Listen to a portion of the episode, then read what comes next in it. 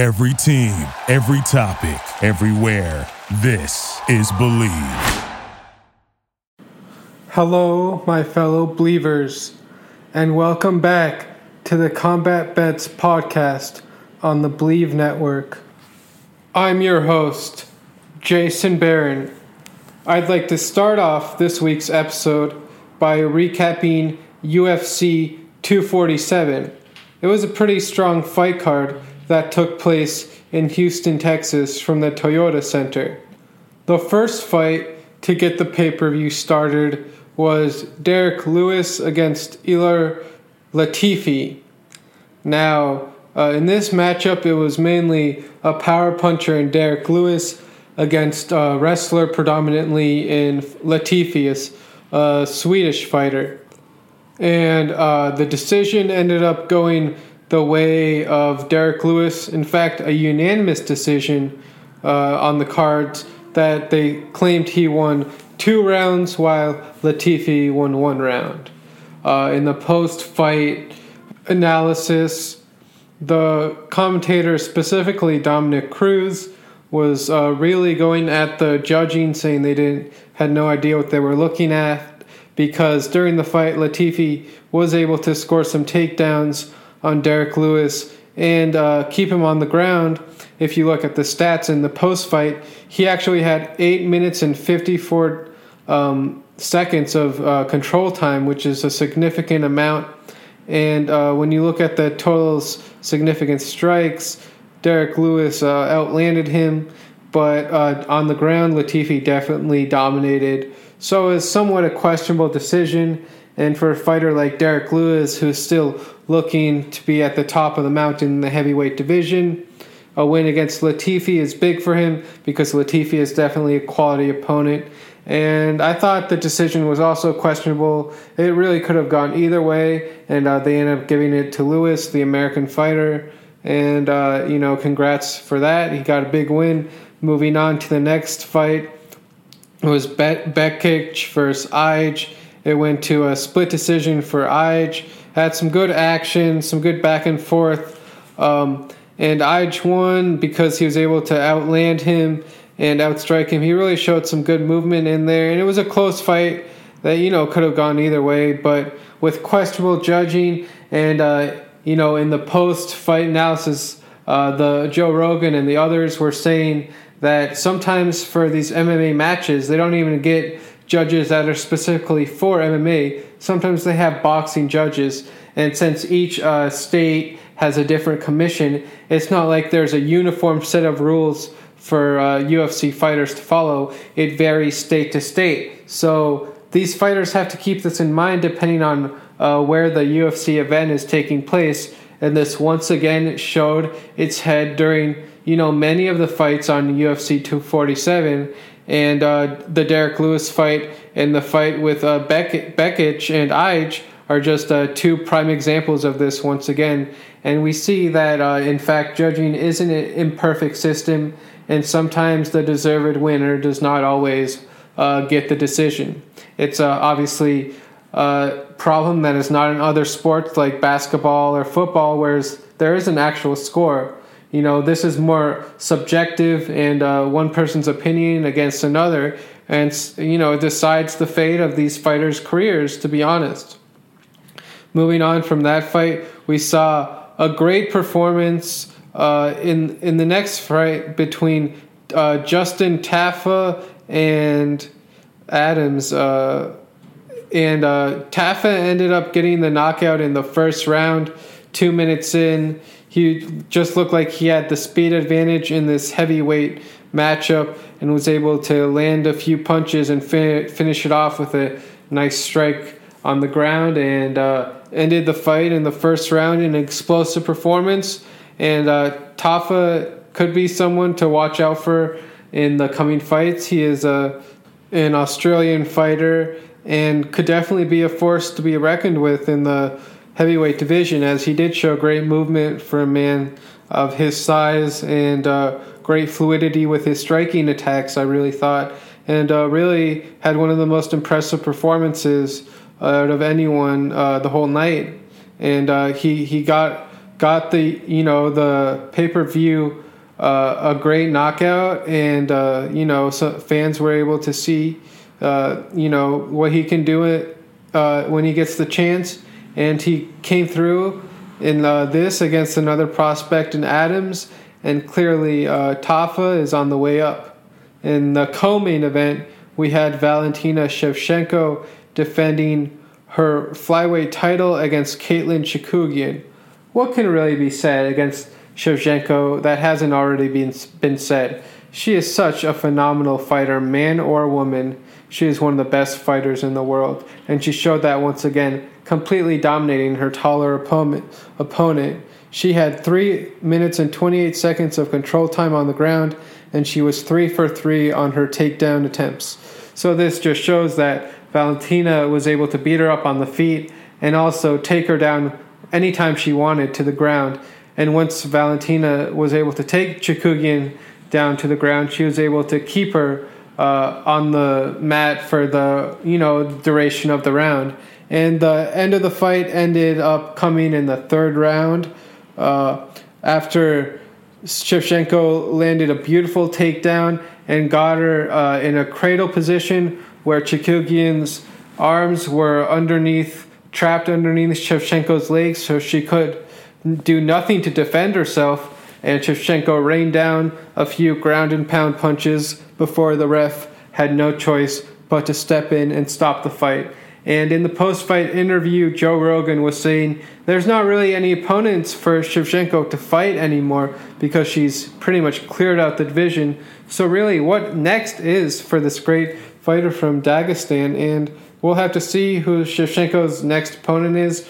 But for now, her and Amanda Nunes, I believe, are the two best women's fighters in MMA. And maybe they'll fight again, a third fight, who knows? Um, that would be another great super fight.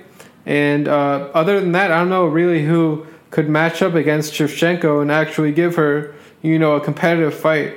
She's just showing that each fight she's getting better and better. And against Chookagian, so so that some people thought maybe had a chance because of her length and her striking fluidity, really had no chance because Shevchenko was just able to control the octagon, control the range, and take her down really whenever she wanted to.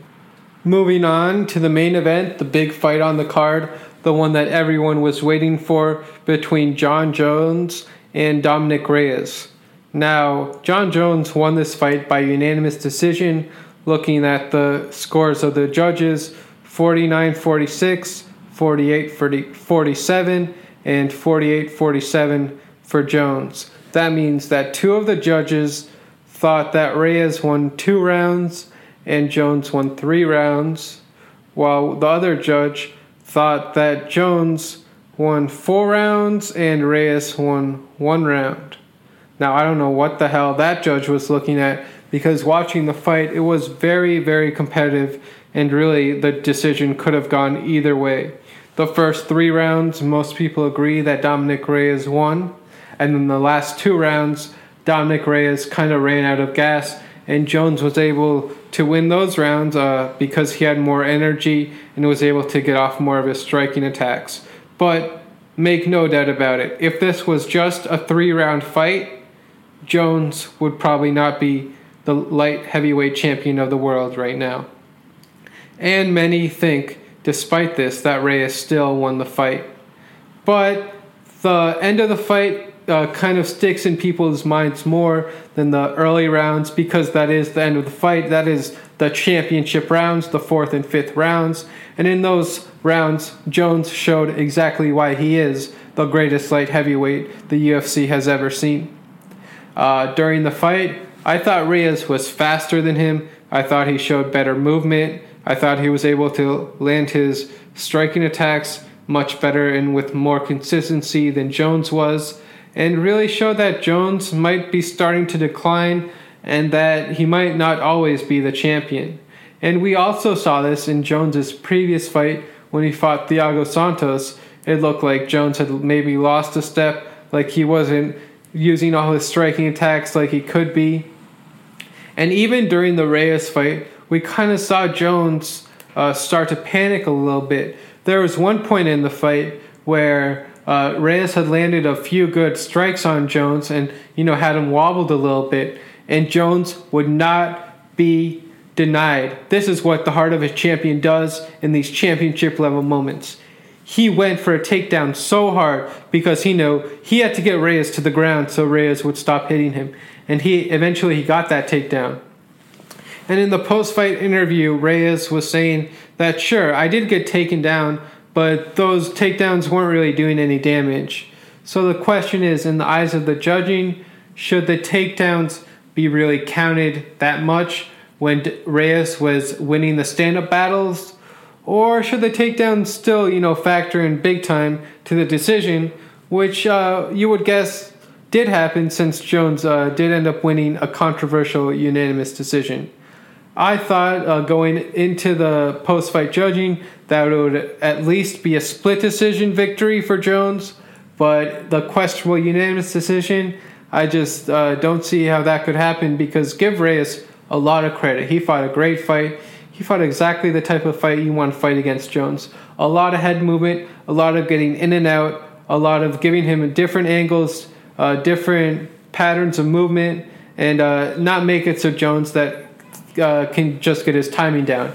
Now, uh, if they do have a rematch between Jones and uh, Dominick Reyes, I would say the one thing that Reyes really has to improve on for specifically a five round marathon fight he has to improve on his stamina and not get gassed out like he did in the fourth and fifth rounds. Because if Reyes kept up the same level of pace, which is you know nearly impossible uh, for the full five rounds, then most likely he does win that fight and win it emphatically. And there were a few times uh, when Jones was clearly tested, but he showed the heart of a champion. And give him credit for uh, you know sticking it out in the, those last few rounds when it looked like this might be Reyes' night. Um, and the controversial judging aside, it was a great, great fight and overall a pretty strong fight card. And if you didn't get a chance to watch UFC 247, the replay uh, is on the ESPN app, so check it out. And for Jones going into his next fight, what he really has to improve on is being more fluid in his striking and um, getting off to better starts because in his past two fights, he has really got, gone off to slow starts that nearly cost him his title. So he kind of has to look at uh, being a faster starter in the early rounds and um, getting his strikes off with more fluidity. And also, he should work that work uh, some more on his uh, takedown effectiveness because while he was able to take Reyes down during the fight, uh, Reyes was able to get right back up and uh, continue the stand up battle. So Jones should look to improve on his hip placement, on where he's uh, you know attempting these takedowns. So when he does fight Dominick Reyes again, if they do have a rematch, he will able to take him down and keep him down for longer periods of time, as we have seen him do against fighters uh, like Alexander Gustafsson in the past. So we'll see if uh, Jones does indeed improve and uh, Dominick Reyes. I would actually love to see Dominick Reyes take on Thiago Santos, the two past opponents for Jon Jones, because I think right now, besides Jones, Reyes and Santos are probably the two best light heavyweights uh, right now, and it would be great to see them fight against each other. And then the the winner between uh, Santos and Reyes should once again get to fight for the title against Jon Jones. As for who I would like to see Jon Jones fight next, personally, I'd like to see him move up to heavyweight and take on Stipe Miocic. Because I think in that fight, even though Miocic is the bigger man, uh, you look at the measurables, and Jones is the longer fighter. He would have the reach advantage, and he would also have the speed advantage. So it would be a great super fight uh, if that did happen. And if that does not happen, I would love to see Israel Adesanya move up to light heavyweight. Right now, he fights at 185 pounds. He's the champion there. And I'd like to see him move up to light heavyweight to take on Jon Jones for his title. I think uh, Jon Jones definitely has a lot of options for his next opponents, and I'd love for them to be Stipe Miocic and Israel Adesanya. We'll see if I get my wish and if uh, fellow fight fans also get their wish. Now, moving on, let me recap some boxing for you. Thank you.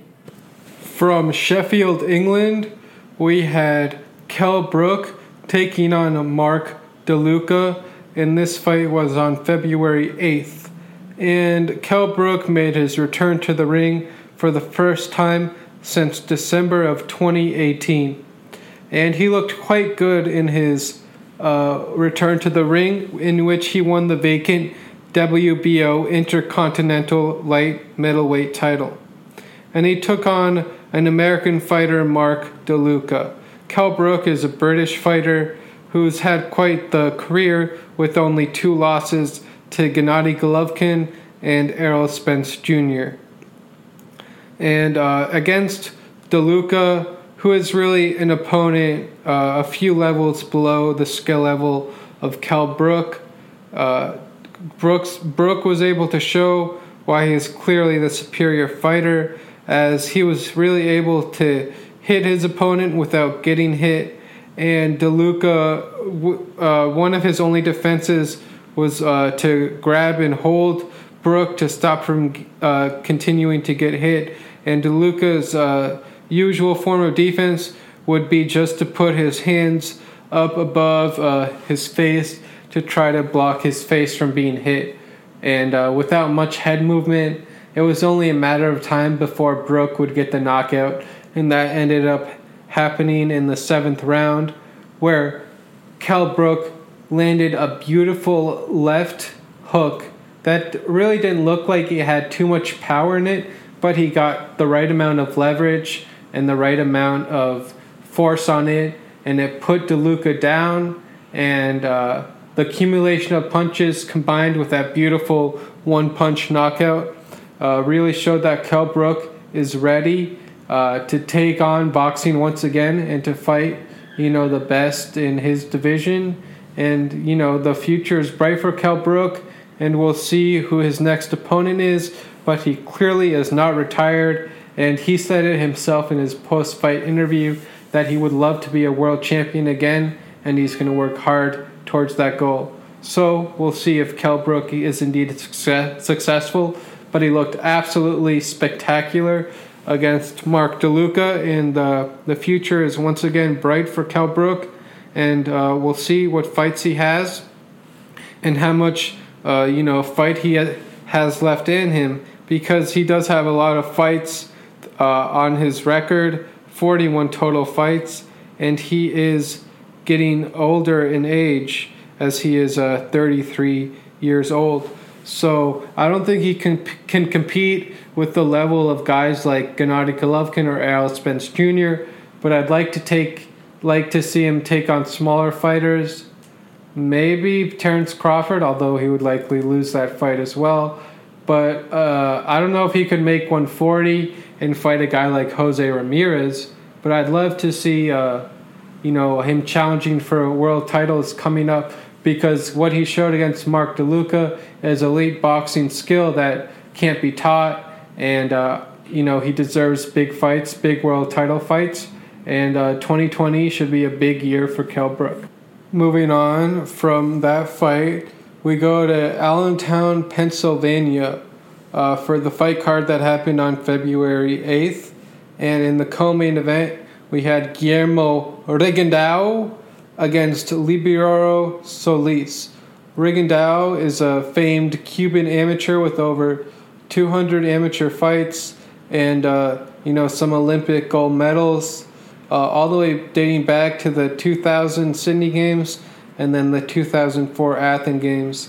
So really, um, Guillermo Rigondeaux is one of the greatest uh, boxers to ever fight, and while he may not uh, always draw the biggest number of fans, he has some of the greatest skill level uh, that I've ever seen. Uh, he stands at five foot five with a 68 inch reach, and he is 39 years old.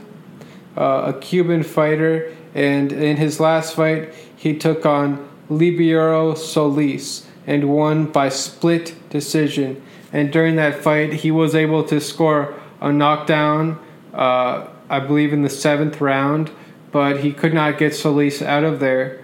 And during the fight, there were some boos because his style is not always the most exciting. But if you're a true boxing fan, you can really see the beauty in what he's doing.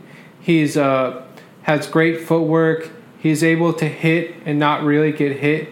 So sometimes the action can be a low action fight, but uh, it's amazing to watch such a skilled tactician uh, work his magic inside the ring.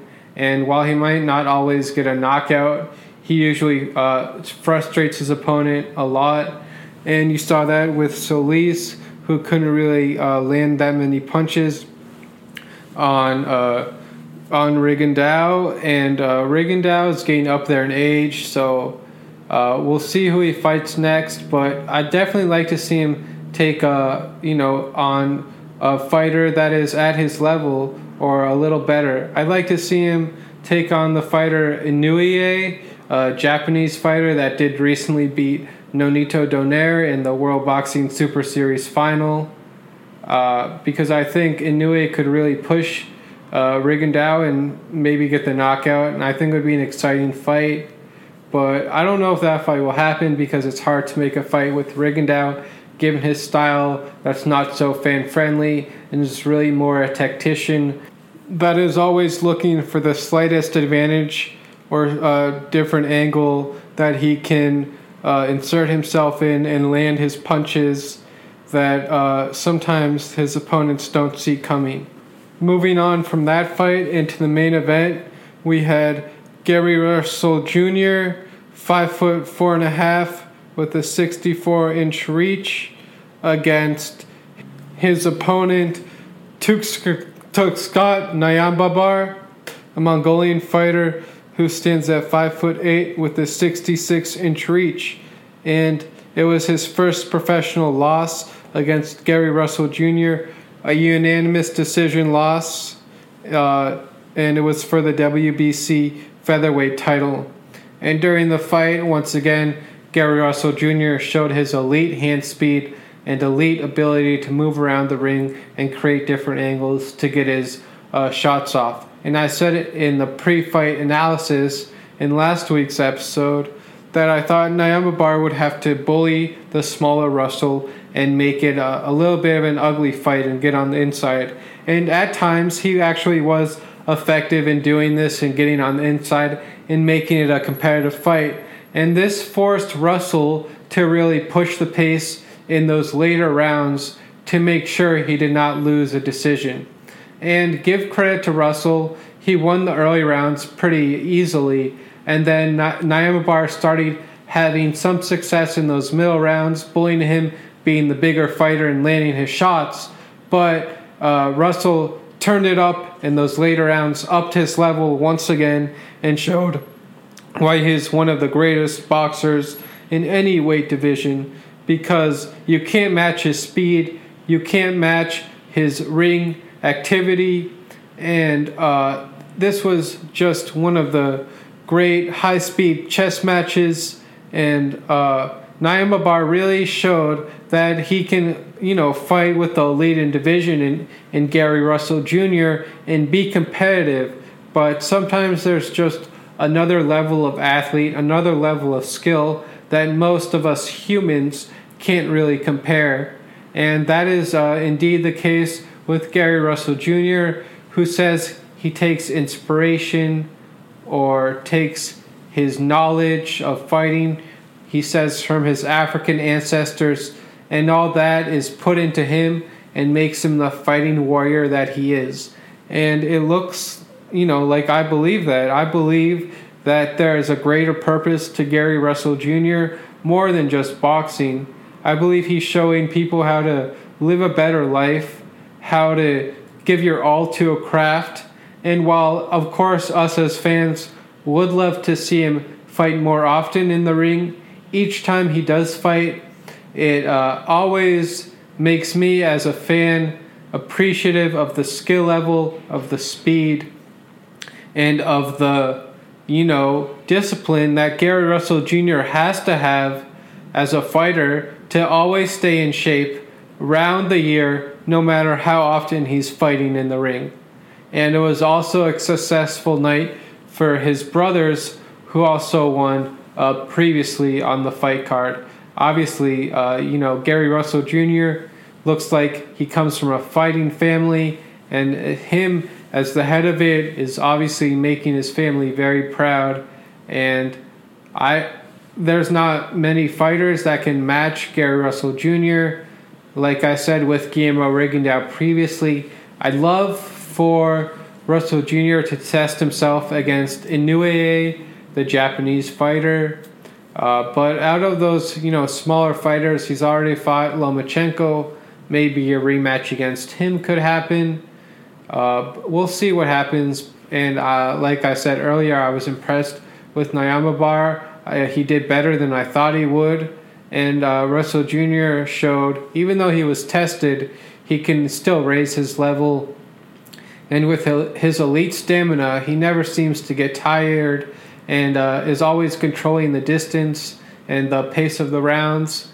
And even though Nyambayar was able to bully him somewhat, I thought that Russell Jr. showed the heart of a champion and why indeed he is one of the most skilled uh, boxing tacticians and, uh, you know, co- combination punchers in, in the whole sport. And while he may not have the, the most power, because I'm sure his fans want, wanted to see a knockout, we still got to see great skill level and uh, and Nyambayar had a good chin. Give him credit for staying in there and you know fighting the fight he did because he ended up making it a very entertaining fight, and uh, I, I really enjoyed seeing Russell Jr. once again in the ring. And looking at the CompuBox fights for uh, the fight between Gary Russell and uh, Tugstsogt Nyambayar, we saw that Russell Jr. Uh, landed 134 out of a possible 867 punches at a 15% connect rate while Nyambayar landed 122 punches out of 707 thrown at a 17% connect rate, with jabs 30 for 468 for Russell Jr., and which is 6% uh, connect rate. And then for Nyambayar, 21 out of 225 jabs with a 9% connect rate. And then looking at the power punches, we had Russell Jr. landing 104 out of a possible 399, which is a 26% connect rate. And then for Nyambayar, we had 101 punches landed out of a possible 482 for a 21% connect rate. So, looking at the stats, 867 punches is a whole lot to throw and give Russell Jr. for continuing to be active, even though he only landed 15% of his total punches. But it was enough to earn the decision and showed why Russell Jr. can keep up that hand speed for a duration of 12 rounds. And uh, the number of punches thrown in a 12 round fight is utterly ridiculous. And uh, one of the reasons why uh, these smaller weight divisions can often be so exciting and so high paced for uh, fans to watch. Moving on from boxing and back to MMA, uh, I'd like to preview UFC Fight Night Anderson vs. Blachowicz 2, and it's from the Santa Ana Star Center in Rio Rancho, New Mexico. Prelims start on ESPN Plus at 2 p.m. Pacific time, and the main card starts at on ESPN Plus at 5 p.m. Pacific time. Starting out here with the co-main event, uh, we have Diego Sanchez against Pereira, Michael Pereira. And looking at uh, Michael Pereira's most recent fights, he is a, a Brazilian fighter he uh, did have three wins against Won Jun Choi, then Dae Sung Kim, and then followed that up with uh, a win over Danny Roberts. And the Danny Roberts win was his uh, UFC debut, and that uh, came on May 18th of 2019.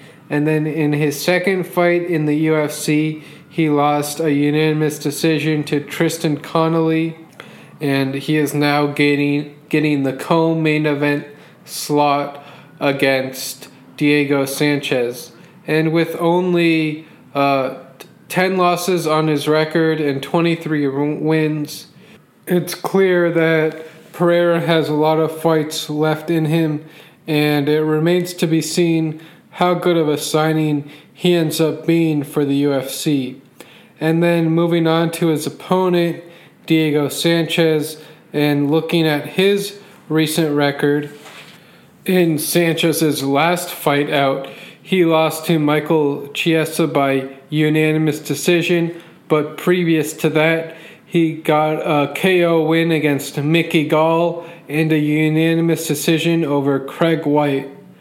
But uh, despite these wins, it's clear that Sanchez can't compete with fighters who are at a higher skill level than him because he has lost to Matt Brown, Al Iaquinta, Joe Lauzon, Ricardo Lamas, Myles Jury, Gilbert Melendez, Jake Ellenberger, uh, fighters that are just a step above Sanchez. But give credit to Sanchez, who uh, made his professional debut all the way back in uh, 2002, and he's still fighting 18 years later in uh, 2020. Pretty, pretty incredible uh, career for Sanchez that he's been able to carve out for himself. And now at 38 years old, Sanchez is towards the end of his career. But whenever he's in a fight, you can always count on it to be an exciting fight, win or lose for Sanchez he always gives it his all and always uh, makes sure the fans are entertained. So look out for that fight, a co-main event uh, for the UFC Fight Night, and then in the main event we have a light heavyweight rematch between Corey Anderson and Jan Blachowicz. This is a rematch because they fought once before in 2015. And uh, starting out with Jan Blachowicz, who is a Polish fighter. Um, he has 25 wins and 8 losses. And uh, he actually has quite the impressive record because he's fought a lot of uh, the elite light heavyweights in the division. And uh, looking at his record, most recently he got a win over the great Jacare Souza. It was a split decision, so it was a close fight but Blachowicz was able to win because of his all around effectiveness as a fighter. And then before that, he was able to get a, a second round KO, TKO win over Luke Rockhold. And uh, this really showed that Rockhold is kind of over the hill in terms of his fighting skills, and Blachowicz was really able to expose that. And then previous to that, he lost to Thiago Santos by uh, KO in the third round, and uh, credit to Blachowicz for fighting, but he could not quite end the fight and ended up getting knock, knocked out. But other than that, he uh, beat Nikita Krylov, Jimi Manuwa, Jared Cannonier, Devin Clark, but he did lose uh, to Alexander uh, Gustafsson, Patrick Cummins, Corey Anderson, uh, previous to that. So this is a rematch, and uh, this is quite an interesting time to have a rematch between Anderson and Blachowicz because Anderson is really on the way up, and uh, Blachowicz also is on the way up, uh, considering his you know most recent fights and uh, the great performances that he's been putting on uh, since his loss to Thiago Santos, and moving on to Anderson's record, we saw he got a knockout against Johnny Walker, and it was actually an upset win because Johnny Walker was thought to be the darling of the light heavyweight division because of his length and skills. But uh, Corey Anderson put a quick end to that as he got a KO in the first round and really exposed Walker's uh, defensive liabilities. And then previous to that, he got a uni- unanimous decision over Ilir Latifi, and then, another decision over Glover Teixeira and Patrick Cummins.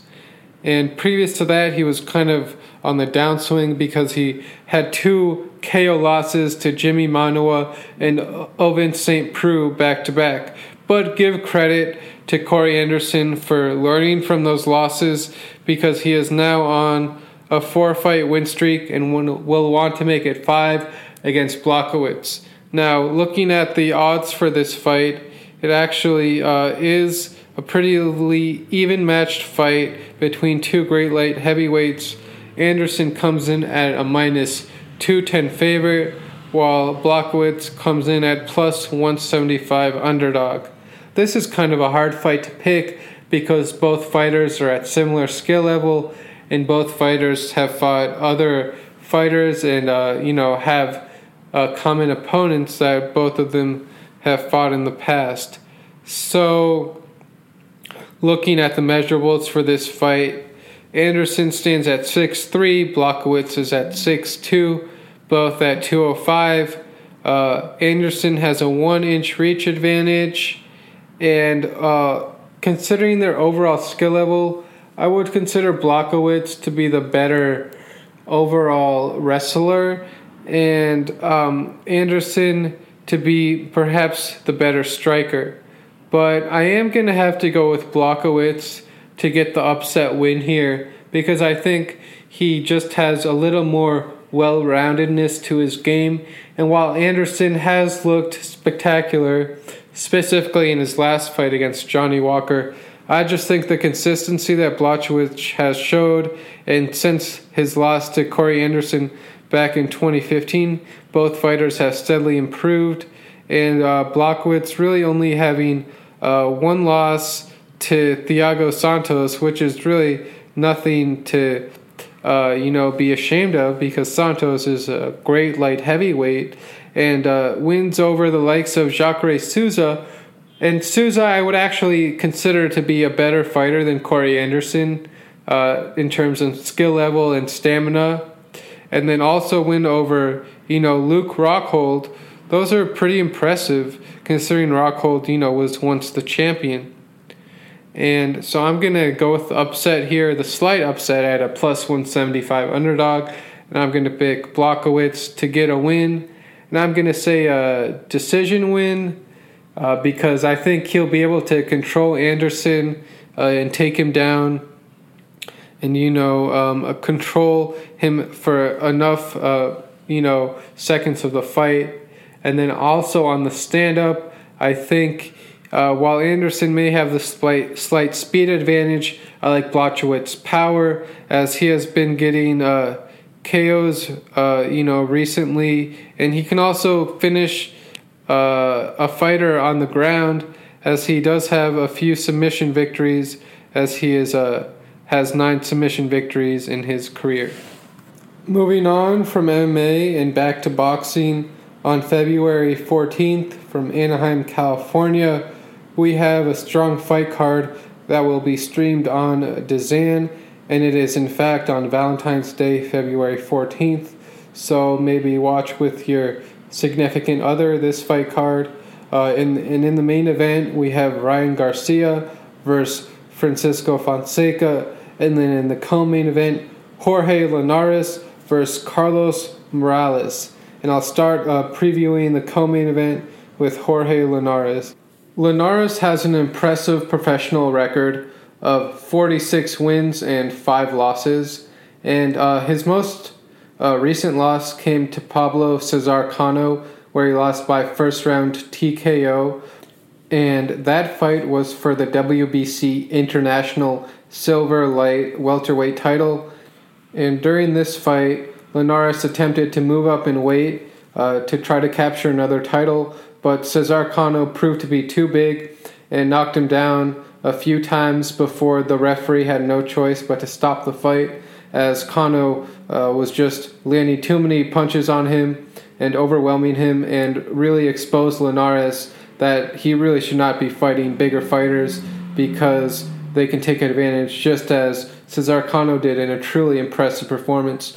But since that loss, he followed that up with a win against Al Toyogin, a unanimous decision win, and that was in September 7th of 2019. So against Carlos Morales, I like Jorge Linares to win this fight by decision. I think his overall skill is a bit better than Morales, and he's been in against some great fighters. And he also uh, fought Vasily Lom- Lomachenko, al- although he lost to him by 10th round knockout. And even though Linares did get knocked out, it was still a very competitive fight where, in fact, Linares got a surprise knockdown of Lomachenko early on it, earlier on in the fight. He also got a split decision win against Luke Campbell and two unanimous decision wins over Anthony Crolla, two fighters that Vasily Lomachenko also fought and also has been. Switching it over to Carlos Morales and looking at his recent record, he had a unanimous decision loss to Alberto Machado, and he's also lost to Ryan Garcia by majority decision. Ryan Garcia is the fighter in the main event. He's also lost to Rene Alvarado by unanimous decision. Followed that up with two KO victories over Pedro Navarrete and Roquiste Cristobal, and he's coming off a draw against Mercito Gesta. Gesta, a good fighter in his own right. Gesta also fought Jorge Linares but lost to him by unanimous decision. And looking at the tape from Morales, I just think that Linares will have the speed advantage and that Morales, while he might be the bigger fighter in the ring, he certainly won't be the best fighter that Linares has faced in his career. And I think Linares has learned from his losses to Pablo Cesar Cano and Lomachenko to really be able to tuck, duck and dodge with a little more fluidity and also to get off his punches with more accuracy.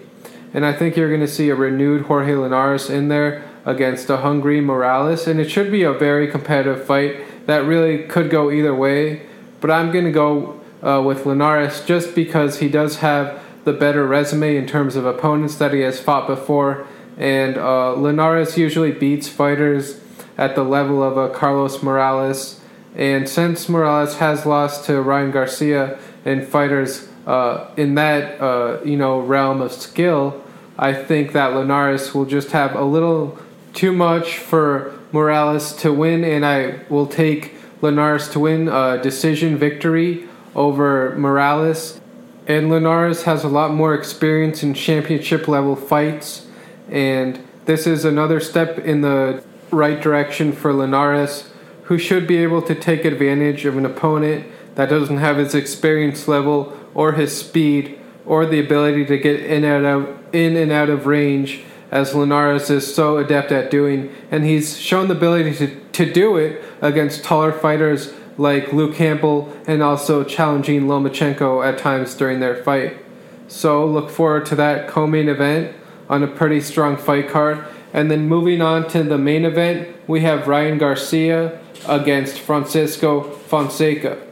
Ryan Garcia is one of the most exciting prospects in all of bo- boxing, and at only 21 years old, he's already shown the ability to get knockouts. Standing at 5 foot 10 and with a 70 in, inch reach, he's a Mexican American, and Canelo, Canelo Alvarez has taken him under his wing to give you an idea of the level of skill that this young fighter uh, seems to bring to the ring each time he steps in. And looking at his professional boxing record, he is undefeated with 19 wins, with 16 coming by knockout and 3 by decision. So this guy is truly a finisher. He's coming off a first round KO over Romero Duno. He previously beat Jose Lopez by TKO in the second round. Going back before that, uh, KO over Braulio Rodriguez. And then previous to that, a majority decision over Carlos Morales, the fighter in the co main event taking on Jorge Linares. So, looking at his recent wins, it seems like Ryan Garcia is ready for a step up in competition. And I don't know if Francisco Fonseca is necessarily the best boxer, but he should provide a pretty decent challenge to Ryan Garcia. Although I do think the size uh, advantage for Ryan Garcia might just be too much for Fonseca to overcome. And looking at the measurables, Fonseca is 26, standing at 5 foot 7 and a half, with a 69 and a half inch reach. And then moving back to Ryan Garcia, he's 5'10 with a 70 inch reach. So that's about a 3 inch height advantage and also about a 3 inch reach advantage. And the considering the division that he fights in, which is at lightweight and super featherweight, he's usually the bigger fighter in there against the opponents that he faces. And this will once again be true against Francisco Fonseca, who only has a few losses on his record, as his professional record is 25 2 and 2, with two losses and two draws. And in fact, in his last, last fight against Alex Del Magni, he did get a majority decision draw. So he will not want to get a draw against Ryan Garcia, although I am going to pick Garcia to get a knockout just because I think his power is absolutely unbelievable. And at such a young age, he's already shown skill level years beyond.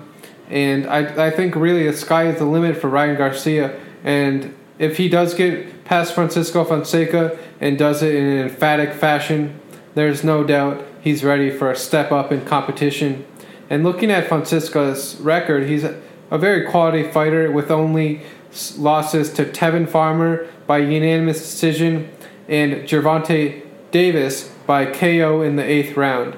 So, considering those are his only two career losses to great fighters in Gervonta Davis and Tevin Farmer, and there is no doubt that uh, Francisco Fonseca is a very quality fighter, but he, the fighters that he lost to in Farmer and Gervonta Davis are much smaller in stature than Ryan Garcia. And I don't know how well he's going to do with a fighter that has not only the power but also the height to really give Fonseca problems for their whole fight. Uh, and I think it'll end. I'm going to pick Garcia by a fifth or sixth round knockout. Fonseca is quite slight in stature and quite slight in build. And I think the bigger Garcia will be able to take advantage of this and just bully him around the ring. And for Francisco Fonseca to really have a chance in this fight, he's going to have to up his ring activity. He's going to have to throw a lot of jabs, a lot of punches, and really try to keep Garcia at bay with his punching combinations. But I don't think that will happen for that long, and I expect Garcia to overtake him and get a stoppage win. So watch out for that because Garcia is one of the most exciting fighters in all of boxing. And at only 21 years old, he's already on the way up and could soon be fighting for world championships. And with Canelo Alvarez supporting him, the future is very bright for Ryan Garcia, and it's a great signing for DAZN. So tune, in, tune into that card, which is again February 14th, Friday on Valentine's Day. Moving on from that fight, from Nashville, Tennessee, on Fox and Fox Deportes. In the main event, we have Caleb Plant versus Vincent Feigenbutz, 12 rounds for Plant's IBF super middleweight title. And what I like about Plant is that he's a pretty great finisher. Once he has a guy hurt, he is able to land accurate enough punches to usually get him out of there. And looking at his recent record, he is undefeated with 19 wins, 11 coming by knockout, and 8 by decision. Plant is coming off a TKO victory over Mike Lee in the third round. Previous to that, he earned a unanimous decision victory over Jose Uzcategui, and previous to that, a unanimous decision win over Rogelio Medina. So it's clear that he's recently taking a step up in competition, and he will be making his return to the ring on February 15th against the German fighter Vincent Feigenbutz. And he looked great in his last fight against Mike Lee, a third round knockout at the MGM Grand Garden Arena in uh, Las Vegas, Nevada. And I'm not really too familiar for, with Vincent Feigenbutz, but watching little tape on him. I think that Plant will have the speed advantage over him, and how he's built is actually quite compact, as he is, as Feigenbutz is five foot ten with a 75 inch reach. And looking at his record, he's actually more experienced in terms of professional fights than, than Caleb Plant is, with 31 wins and only two losses. And he's coming off a t- TKO victory over Cesar Nunez, and that was back in August of 2019. Feigenbutz is quite a rugged fighter with the ability to fight on the inside and really make it a dirty fight. And he does have quite the impressive knockout percentage with 28 wins by knockout and only three by decision, and with two losses. And those two losses came to Giovanni De Carolis and early on in his career to Roman Javoviv. Plant will need to use his jab to keep the aggressive Feigenbutz off of him, and he should also look to get in and out of range because Plant will not want to be a stationary target against Feigenbutz because that's often the fighters he's able to take advantage of and knock out. So I like Plant to get the win here, and I like to get and I like for him to get the win by knockout because I think he does have the power and the ability to get the punches that he needs landed. And I don't think that Feigenbutz is the best fighter that Plant has fought in his career. I would think that Jose Uzcategui is probably the highest level opponent that Plant has faced. And if Plant looks impressive in this fight, I like for him to get bigger fights down the road. And we'll see how Fox markets him because fighting at super middleweight at 160 pounds, there are some big fights to make. But the question is is Plant ready for those big fights? And if he gets an emphatic knockout over his opponent on Saturday, then against Feigenbutz, then he could in, fact put himself in line to fight, you know, some of those bigger fights that he's looking for. And looking at his measurables, Plant is six foot one with a 74 inch reach, and he is 27 years old. So, you know, 27, he's right in the range of his athletic prime. And I'm to pick Plant here to get a late stoppage win in the 10th to 12th round KO. So watch out for that. It will be a Fox card coming up this Saturday on February 15th. Thank you so much for listening, my fellow believers. This concludes episode number five of the Combat Bets podcast on the Believe Network. And for any of my fans or listeners that would like to email in questions that I could answer on next week's show, feel free to email me at jason.barron246 at gmail.com. That's jason.barron246 at gmail.com. Thank you so much for listening, and check back next week where I preview the huge heavyweight fight between Tyson Fury and Deontay Wilder. I'm really looking forward to that rematch. It's one of the biggest heavyweight fights in the history of boxing, and it will really determine who is the king in the heavyweight division. So tune in for that preview coming up next week and that fight will be happening on February 22nd and is one that you definitely do not want to miss. Once again, thank you so much for listening, my fellow believers. Kobe forever, Mamba forever. Thank you. Check back next week. Without the ones like you, who work tirelessly to keep things running, everything would suddenly stop. Hospitals, factories, schools, and power plants, they all depend on you. No matter the weather, emergency, or time of day, you're the ones who get it done. At Grainger, we're here for you with professional grade industrial supplies. Count on real time product availability and fast delivery. Call clickgrainger.com or just stop by. Grainger for the ones who get it done.